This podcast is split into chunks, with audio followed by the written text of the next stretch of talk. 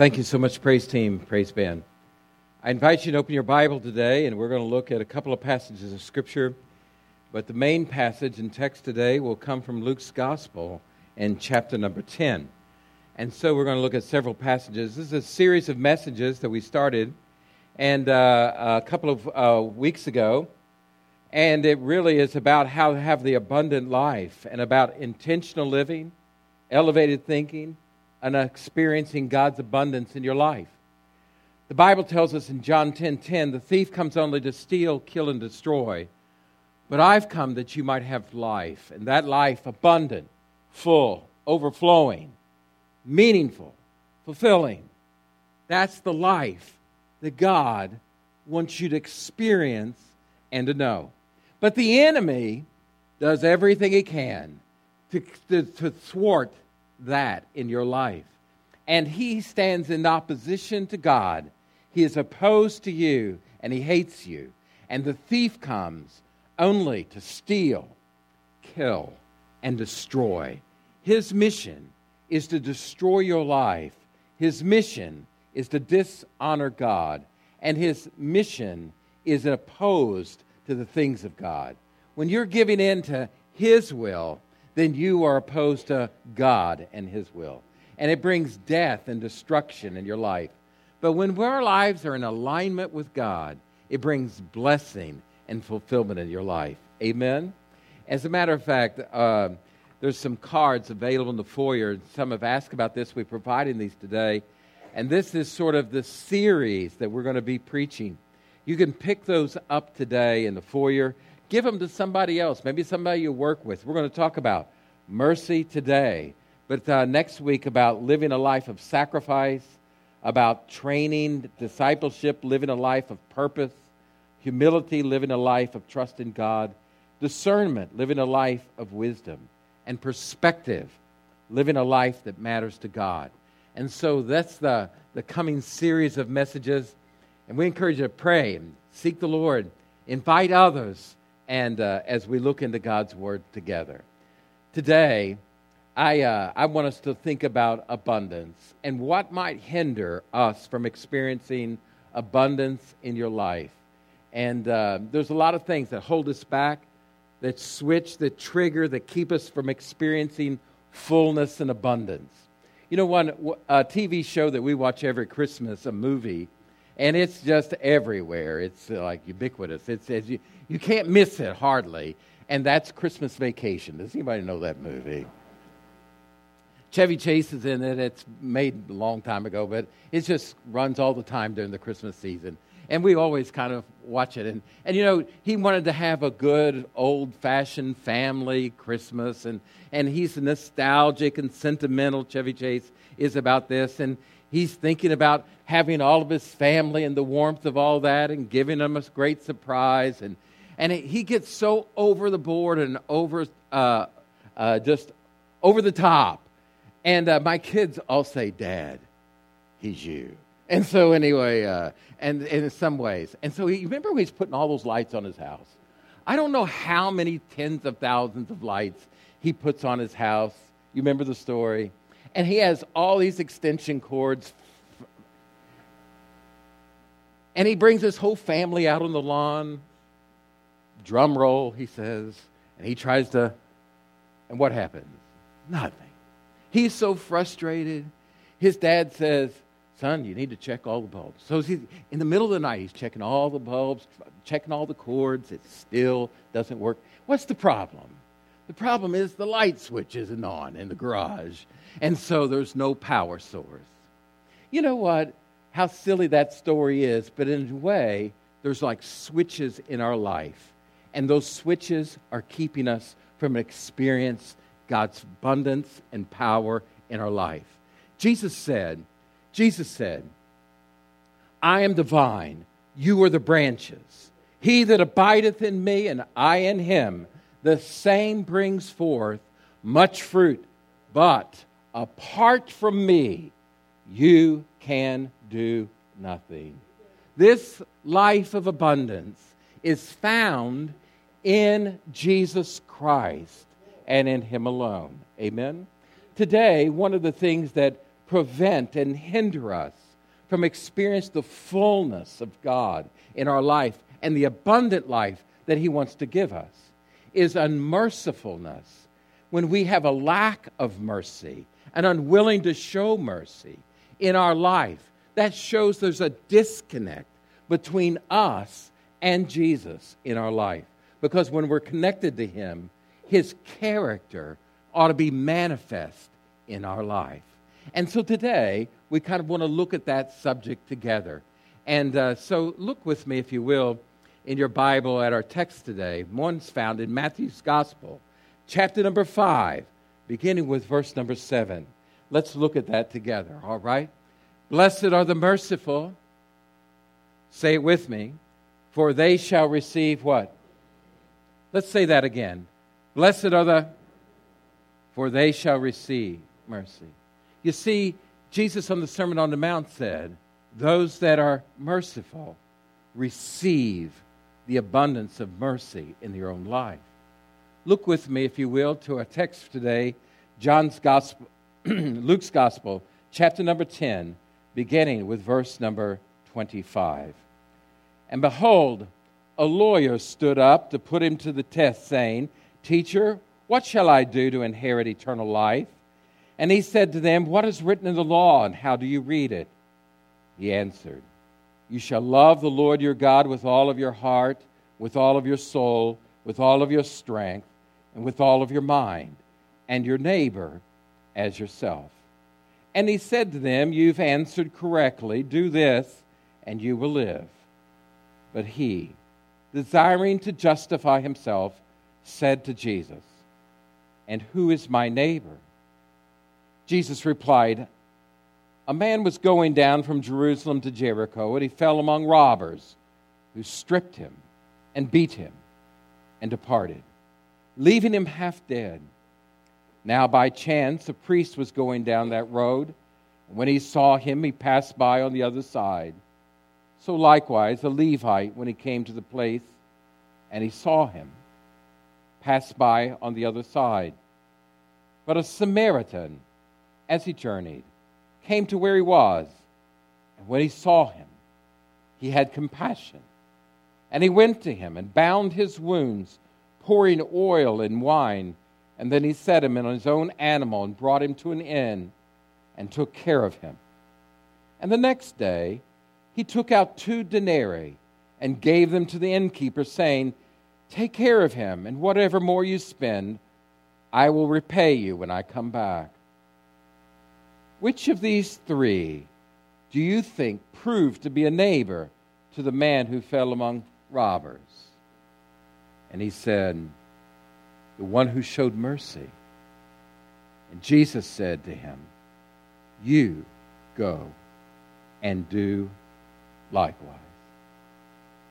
Father, as we read your word today, I pray that we wouldn't just gloss over it, but Lord, we would, as we read it, invite your Holy Spirit to do business in our lives. Father, make us to be more like your Son, Jesus. In His name we pray. Amen. Today I want us to consider this subject of mercy and, and uh, how it brings real abundance in your life. And, and so as we look at this passage of Scripture, it says in, in, in Luke's Gospel, chapter number ten, it's an interesting story. And there's this uh, uh, lawyer, he's a scribe, he's an expert in the law. And he comes to Jesus, you're familiar with the story, and he asks him a question. What must I do to have eternal life? What must I do to have eternal life? How many of y'all think that's a pretty good question to ask? It is a good question. And the question is, what does God require of me? What does God want to see in me? Now look with me. In verse number twenty-five, a lawyer stood up to put him to the test, saying, Teacher, what shall I do to have eternal life? Now Jesus responds to him. He said, What is written in the law? How do you read it? So he puts it back to him. You're the expert. You are the scholar. You study the Old Testament, and you know it. inside and out. So you tell me, how does it read to you? Okay? And, pardon me, verse twenty-seven. He said, you shall what?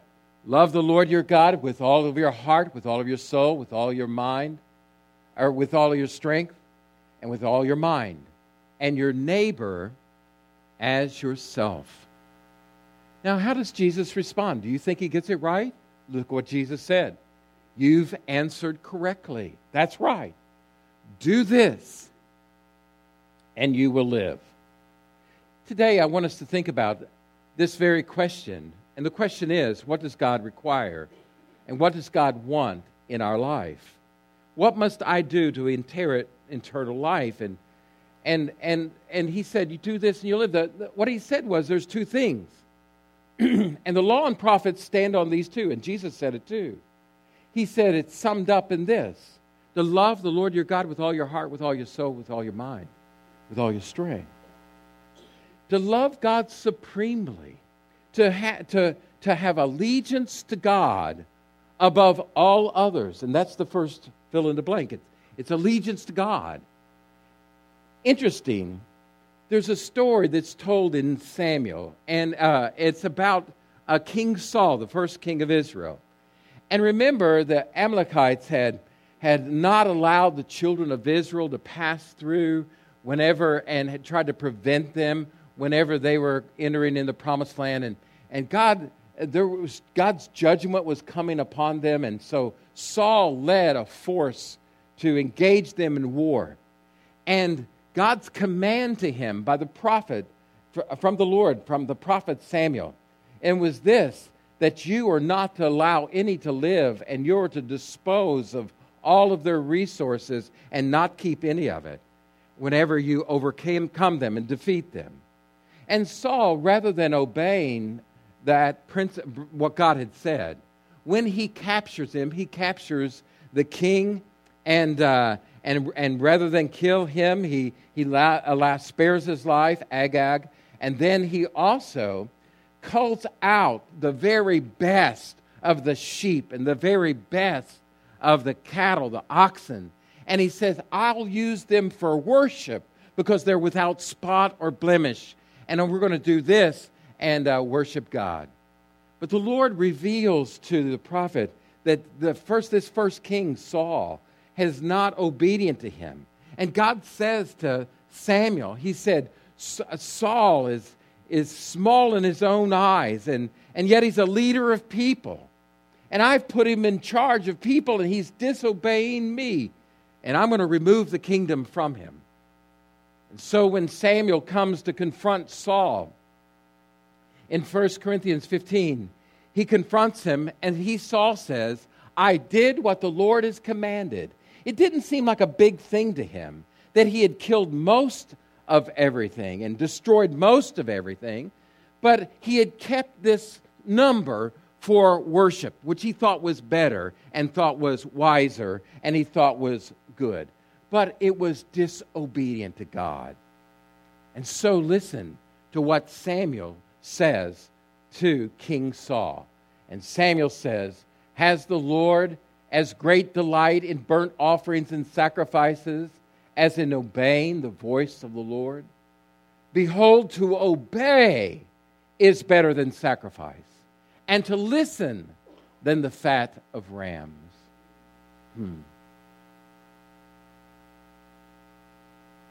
He says, verse twenty-three, rebellion is as a sin of divination, and presumption as iniquity and idolatry.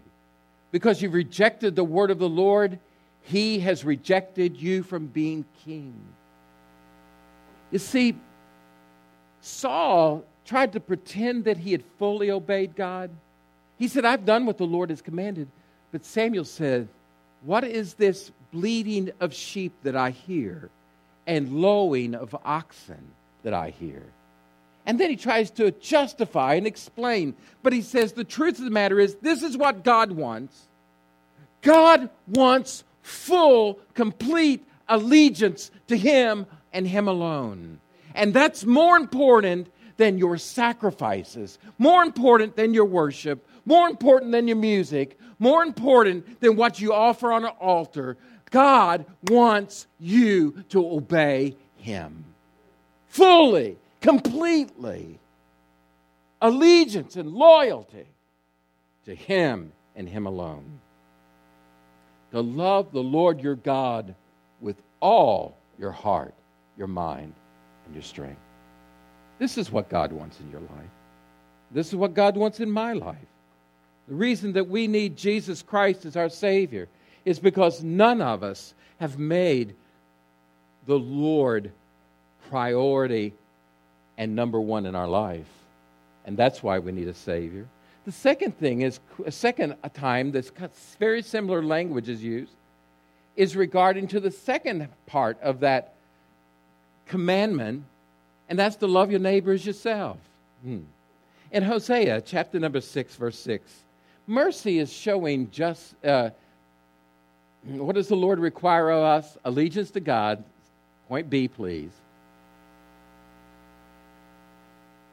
Mercy and justice toward men. Hosea six six, for I desire steadfast love and not sacrifice, the knowledge of God rather than burnt offerings. What does He desire? More important than sacrifice is steadfast love or mercy and not sacrifice. Next slide, please. Micah chapter six, verse eight. He's told you, O man, what is good and what does the Lord require of you. We just sang this. To do justice, to love mercy, kindness, and to walk humbly with your God. God wants to see justice and kindness and mercy in our life. In Matthew's Gospel, next slide, please. In Matthew's Gospel, chapter number nine, verse ten, Jesus said, He's reclining at the table in the house, and there's tax gatherers there, and other sinners. They're in Levi's house. And they're reclining at the table with Jesus and His disciples. Now listen to the critics. Listen to what they say. First, next verse, please. And when the Pharisees saw this, they said to His disciples, why does your teacher eat with tax collectors and sinners? Hmm. And when He had heard it, He said, those who are well don't need a physician, but those who are sick. Now listen, listen. Go and learn what this means. I desire, what does God desire? Say it with me. I desire what?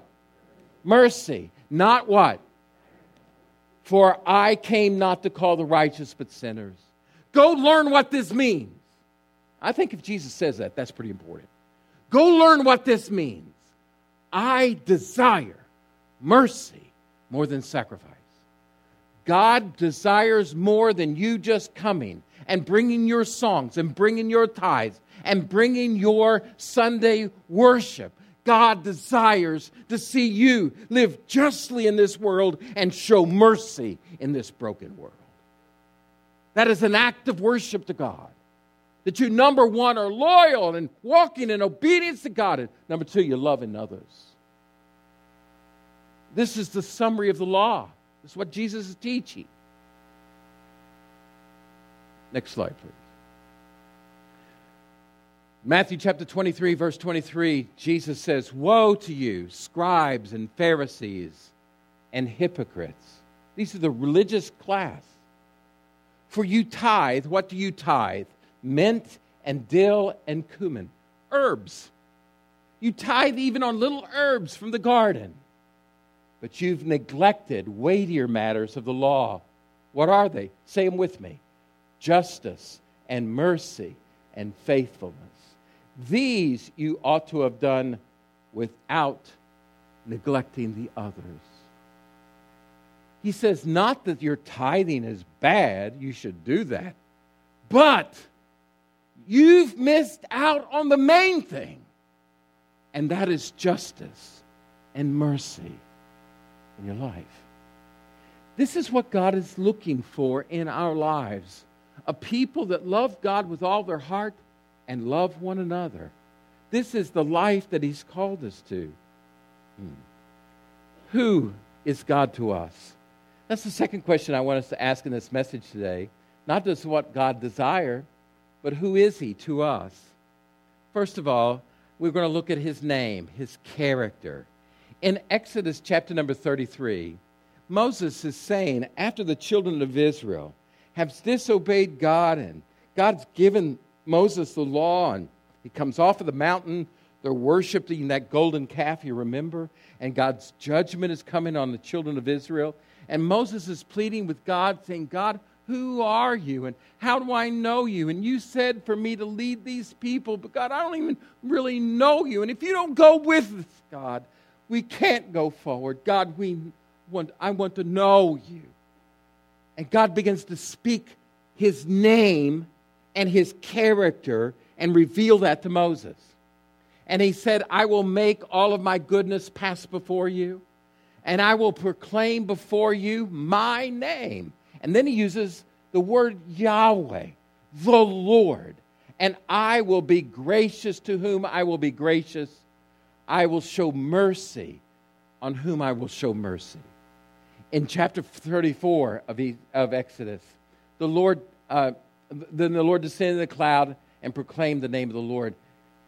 And the Lord passed before him and proclaimed, the Lord, the Lord, a God of merciful, a God merciful and gracious, slow to anger and abounding in steadfast love and faithfulness, keeping steadfast love for thousands, forgiving iniquity and transgression and sin, but who will by no means clear the guilty, visiting the iniquity of the fathers on the children and the children's children to the third and fourth generation. This is the personal character of who God is. In his name, Moses quickly bowed his head and worshiped. And he said, if now I have favor in your sight, O Lord, please let the Lord go in the midst of us. For it's a stiff-necked people, and pardon our iniquity and our sin, and take us for your inheritance. Amen. This is the very character of who God is. He's a God of mercy, abounding in loving kindness, forgiving of our sin, slow to anger, and abounding in loving kindness. How does he relate to his? Not only his personal character, but his relational conduct. How does he relate to us as his children? Psalm one hundred three, verse eight, the Lord is merciful. Say it with me. The Lord is merciful and gracious, slow to anger and abounding in loving kindness. He will not always chide, nor will he keep his anger forever. He does not deal with us according to our sins. Amen. Aren't you glad about that? Tell your neighbor, he doesn't deal with us according to our sins. Somebody else say, praise God right now. Nor repay us according to our iniquities. That should be another praise God right now. For as high as the heavens are above the earth, so great is his love toward those who fear him. How great and how big and how glorious is God's love and mercy toward us, higher than the heavens. Woo. He covers the deepest, darkest part of our sins. The blood of Christ has atoned for all of our sins. Hallelujah. As far as the east, how far has he removed our sins from us? Look, as far as the what? East is from the west. So far has he removed our transgressions for us. Look how he's loved us, verse thirteen. As a father shows compassion to his children, the Lord has compassion on those who fear him. How many of y'all, how many of y'all love your children? Most of the time, right?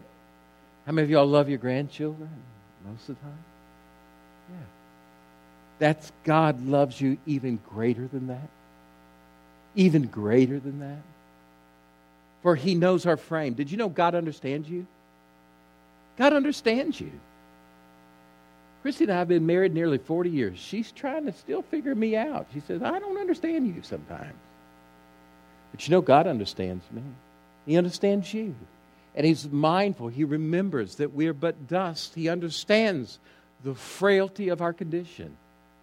And he loves us. He cares about us. This is how God relates to us. He's always showing his mercy and his kindness toward us. Now, is he a just God? Yes. Does he call into account sin? Yes, he does. But God has satisfied his justice in the cross of Jesus Christ, and he can shower out his mercy. because of what Christ has done for us. Amen? Amen? That's God's great. That's His relational conduct toward us. Huh. There's a song that was very popular several, many years ago, several years ago now, but it's still popular, and you hear it on Christian radio some. Phillips Craig and Dean sing this song. Once there was a holy place, evidence of God's embrace, and I can almost see mercy's face pressed against the veil. Looking down with longing eyes, mercy must have realized that once His blood was sacrificed, freedom would prevail. And as the sky grew dark and the earth began to shake, with justice no longer in the way, mercy came running, like a prisoner set free, past all my failures, to the point of my need, when the sin that I carried was all I could see. When I could not reach mercy, mercy came running to me.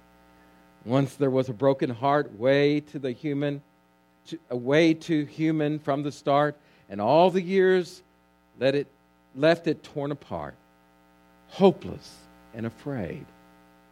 Walls I never meant to build left this prisoner unfulfilled.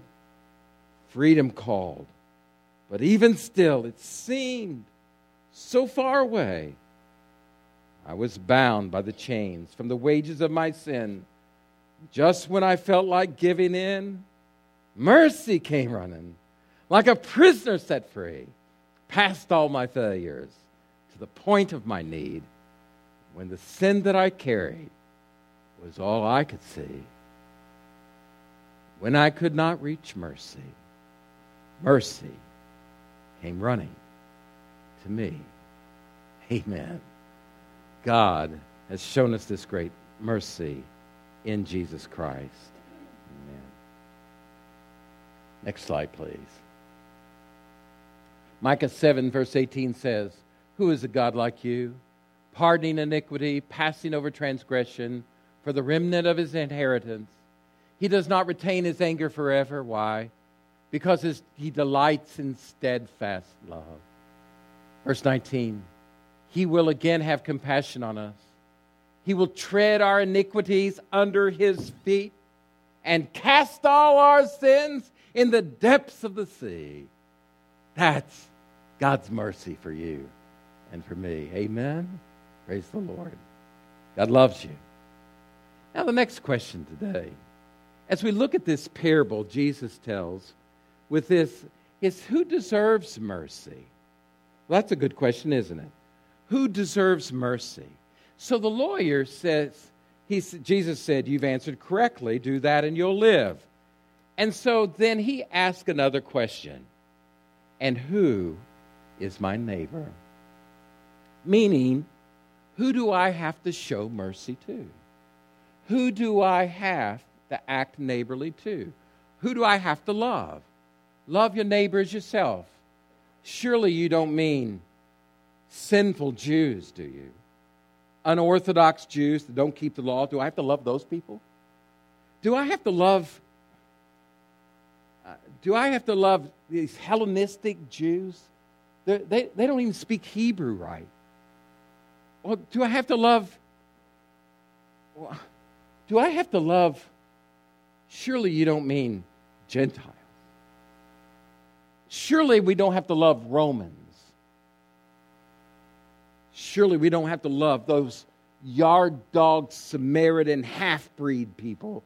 We can't stand them. Surely not them.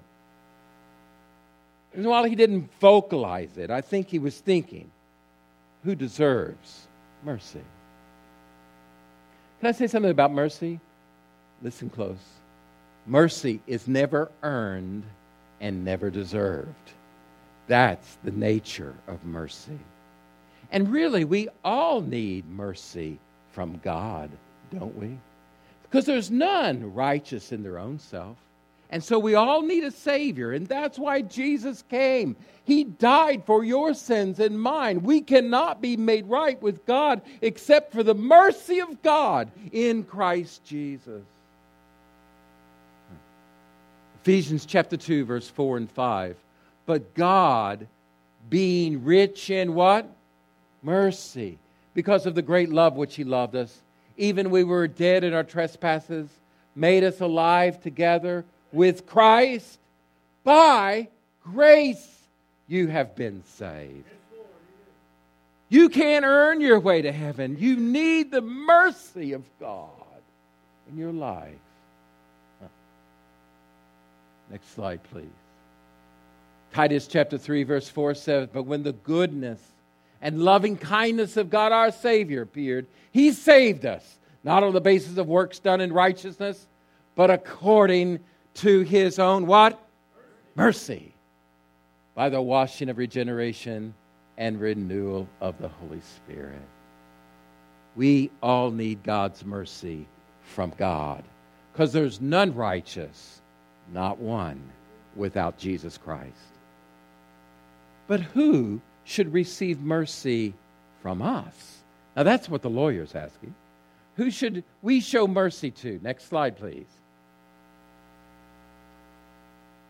And desiring to justify himself, he said, who is my neighbor? Hmm. And so he tells the story. And when he's finished with the story, he comes back to the question and says, who proved to be a neighbor? And he says, I guess the one that showed mercy. Now let's look at the story. There's certain men going down from Jerusalem to Jericho, and he fell among thieves. Those who've been with me to Israel uh, know that that trek from Jericho to Jerusalem is a steep trek. It's four thousand five hundred feet decline down to Jericho toward the Dead Sea. And when you go up from Jericho into Jerusalem, it's a steep climb in just a short distance. And so it's a, a, a sharp uh, decline or incline. And so it was in Jesus' day a, called the Bloody Way. There was lots of thieves and bandits and curving, swerving roads, and people never traveled it at night, and you never traveled it alone. And a certain man was on his way from Jerusalem down to Jericho, that's right. And as he was going down, he fell among thieves. This is not uncommon. And he's beaten, and they stripped him, and they stole from him, and they abandoned him, and they left him for dead. He's hurt, seriously hurt. And along comes a certain what? You know the story. What is he? A priest. And he sees him. What does he do? This is the interactive part of the sermon. What does he do? Moves away from the other side. And when he moves away, he doesn't go to him. He sees him, but he moves on. And then there's another one that comes along. Who's that? You see, the first one's a pastor. The second one's a staff member. And so they're coming along. And what does he see? Right? He sees the man hurt, but what does he do? Moves on to the other side. These very religious men do not go to him. You know what? I don't know what name you want to give him. We'll just call him holier than thou. And they're so holy that they're, they won't go to him. You know why? They're cautious. Sometimes we don't show mercy because we're so cautious. We're cautious, you know what? We, I got to be careful, and you know, if I go over there and if that body is dead, and then I've contaminated myself, and then I can't do my, my, my, and, and, and so they're cautious. Or sometimes we're critical, right? Rather than just being cautious, I'm critical. I say, look at that. So I, I bet he's one of those bandits himself. They probably turned on him and beat him up. And, and why was he walking alone? And, and, and wonder what he did to deserve this. And just critical. And it's so easy, but the world's never changed by critical people that won't get involved. Or maybe he's calloused. And he's just seen so much that he's kind of deaf to the need. I don't know. All we know is he didn't move. What keeps us? What prevents us from moving? Next comes along another guy. And in this story, he's kind of the hero of the story, isn't he?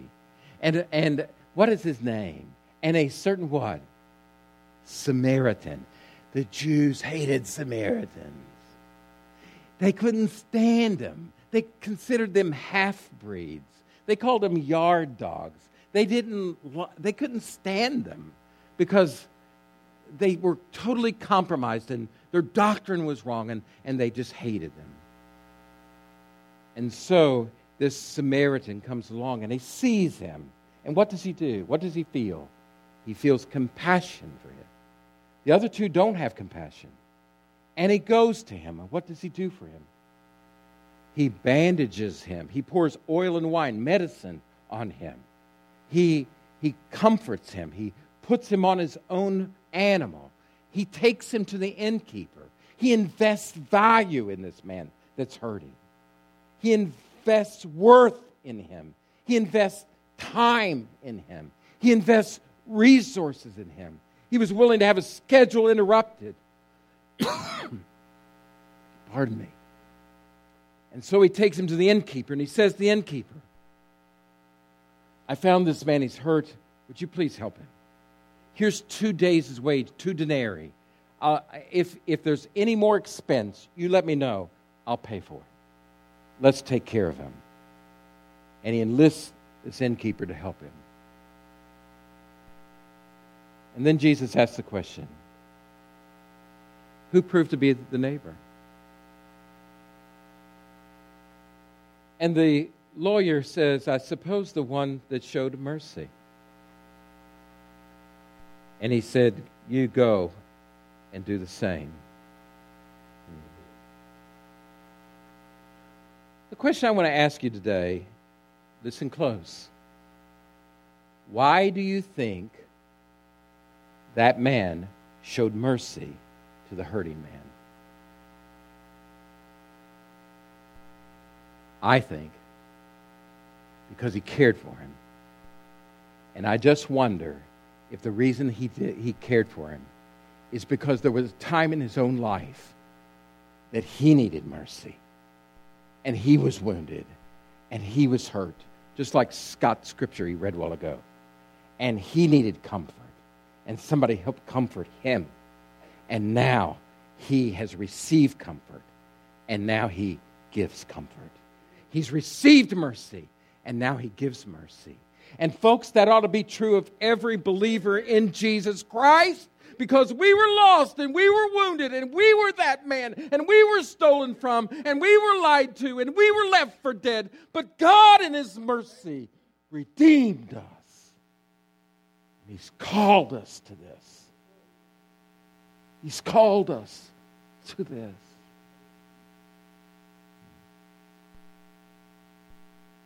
So what moved in his heart? Compassion. And it moved him to action. Amen. There's another group here, isn't there? There's another in the story. That's these angry, hateful, hostile, mean people, bandits, that beat him and hurt him and left him for dead. Why would they do that?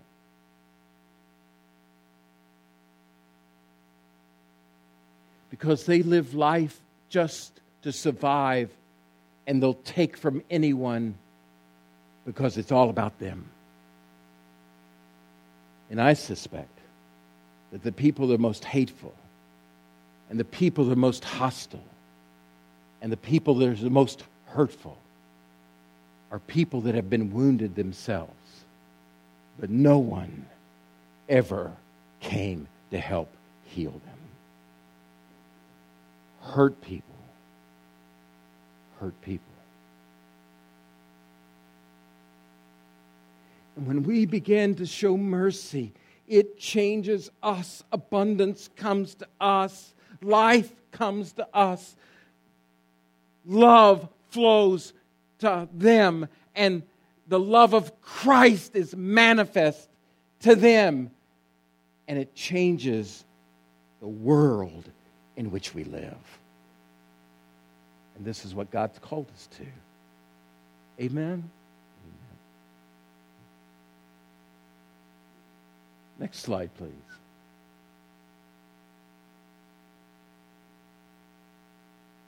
How do I show mercy?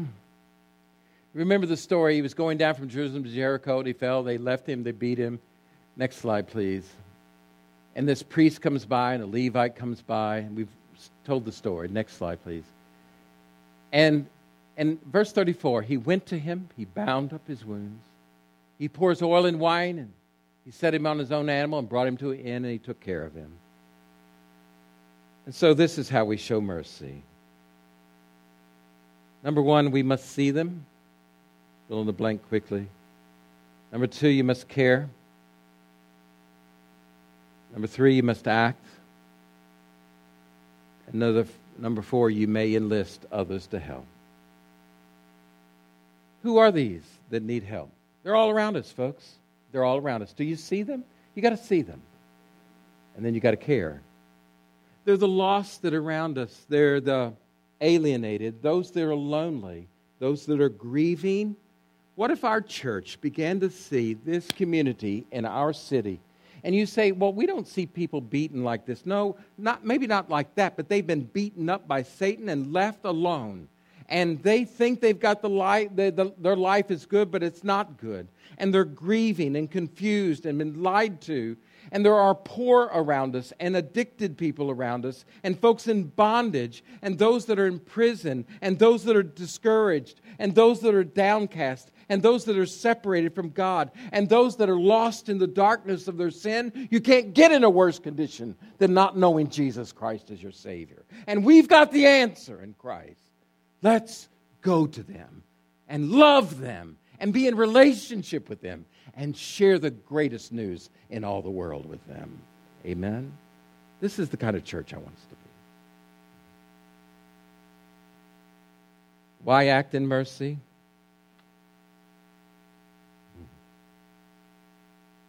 First of all, it brings mercy to you. Matthew five, verse seven says, "Blessed are the merciful, for they shall receive mercy." Secondly, it brings abundance in your life. Listen to what the Scripture says. Luke chapter six, verse thirty-two, if you love those who love you, what benefit is that to you? If even, for even sinners love those who love them. And if you do good to those who do good to you, what benefit is that to you? For even sinners do the same. And if you lend to those from whom you expect to receive, what credit is that to you? Even sinners lend to sinners to get back the same amount. But love your enemy. Do good and lend, expecting nothing in return. And your reward will be great. And you'll be sons of the Most High, for He is kind to the ungrateful and the evil. Amen. Be merciful, even as your Father is merciful.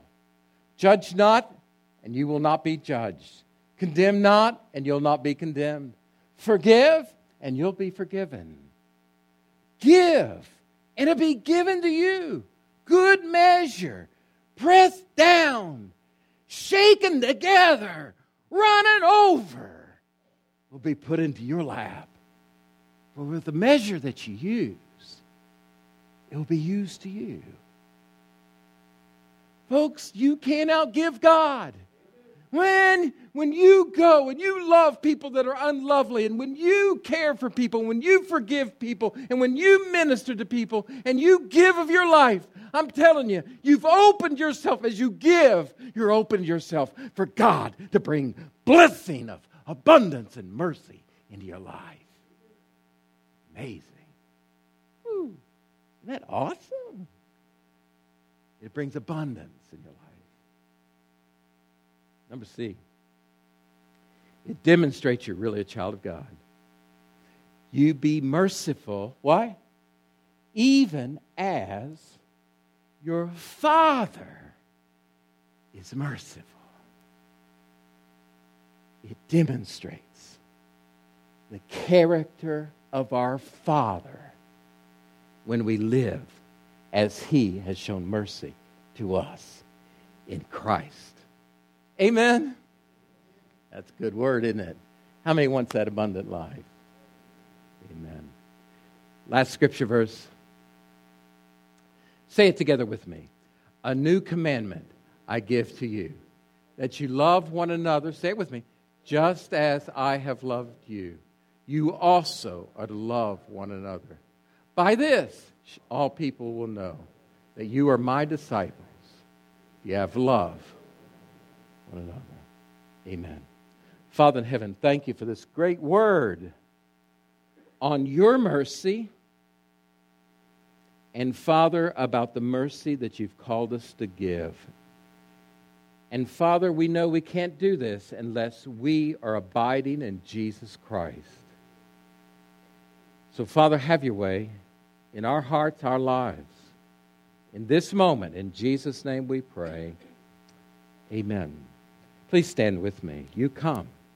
Make that decision Christ would have you make. Won't you come? Come now as we sing.